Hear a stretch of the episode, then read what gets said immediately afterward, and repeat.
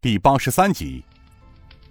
从丐帮宜城分坛回到客栈也是亥时，尹建平打开晋江传来的书信，是雅叔东国雄通过丐帮晋江分坛用飞鸽传书送来的。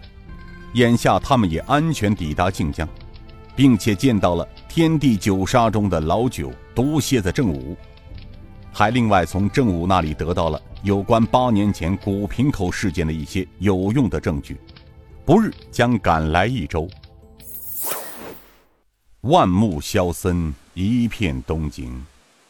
潺潺流水的小溪已经结起了寸厚的冰，饶是城里的风暖和。而穿城而过的金龙桥也结出蛛网似的细鳞，高大城楼墙垛上苔藓也变得暗红，显得灰暗阴沉。苍穹昏鸦，彤云见机，微风扫着街道上枯黄的落叶，在朔风中瑟索，像是向人间诉说着什么，却又像是不胜其寒的发抖。更为东临的应天府增添了几分荒寂。紧接着，又是一夜大风，淅淅沥沥的雨，裂帛丝布般的吼了一夜。这第二天清晨，纷纷扬扬的又降了一场大雪。似乎是寒风透骨的原因，街上买卖稀稀落落，大多商贩闭店挂牌。中午时分，整座应天府的琼楼玉宇、银装素裹。一片混沌世界，雪团成块，乱雨纷飞的飘落下来，大街小巷积起了一尺多厚的雪。这样的天气出门，若非是疯子，或者是……太子府内，数十个宫廷侍卫排列整齐，钉子般的站立在各自的位置上，任由雪花无情的摧残着自己，身上也披上了一层雪。只有从鼻子吐出的热气，才能看出一点生命的气息。太子府正殿上，太子身着一身雪白的裘皮大衣，眉清目秀，净白的脸颊，有一种说不出的雍容。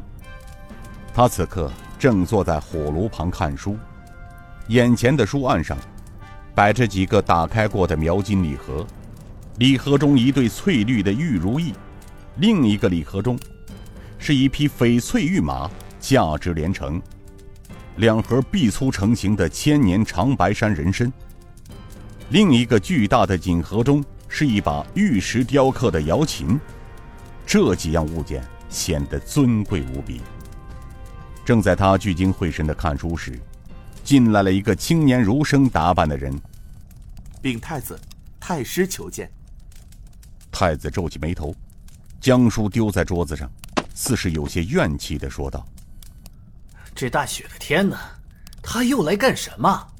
不见，告诉他，明天早朝以后再说，让他回吧。”那青年儒生道：“是太子。”正要转身下去时，又被太子叫住了。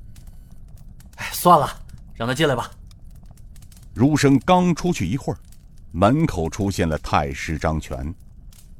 他来到殿上，向太子撩袍跪下道：“臣张全拜见太子殿下。”太子起身走到太师面前，双手扶起太师道：“哎呦，岳父大人，这是干什么？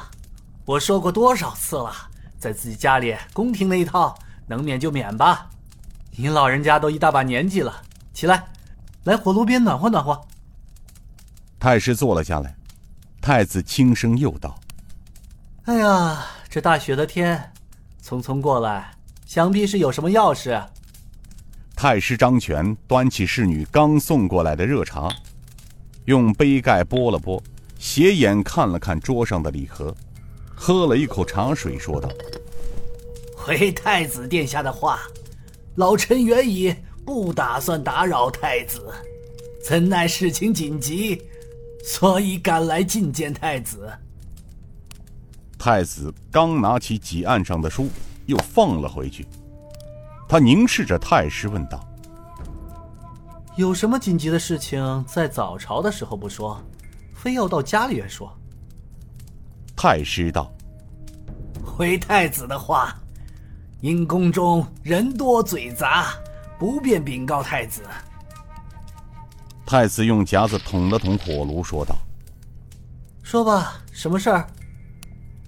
太师又道：“据东厂侍卫和吏部密报，前段时间晋南王从大宁河回来的时候，带回来了一件东西，而且昨日。”皇上密诏晋王到避暑山庄，今日未归。太子装作无事似的笑着道：“太师，你也太敏感了吧？三弟到大宁河省亲是皇上特许的。听说他岳丈身染重病，卧床三月了。三弟陪王妃回家看看，值得太师大惊小怪的。再说，从入冬以来。”皇上就去避暑山庄了，定期召见朝中主事大臣也是常情。皇上走后，宫中的大小事务都由我来主政。三弟去见皇上，还是我传的话。太师不要草木皆兵了。太师道：“太子有所不知，这次晋王从大宁河带回来的物件。”恐怕关系着朝中许多大臣的身家性命啊！太子吃了一惊，道：“那是什么？那么重要？”太师道：“那是一个锦盒，里面装着原晋江盐道司衙门陈时敏、晋江知府尹道元、周之同等资料。”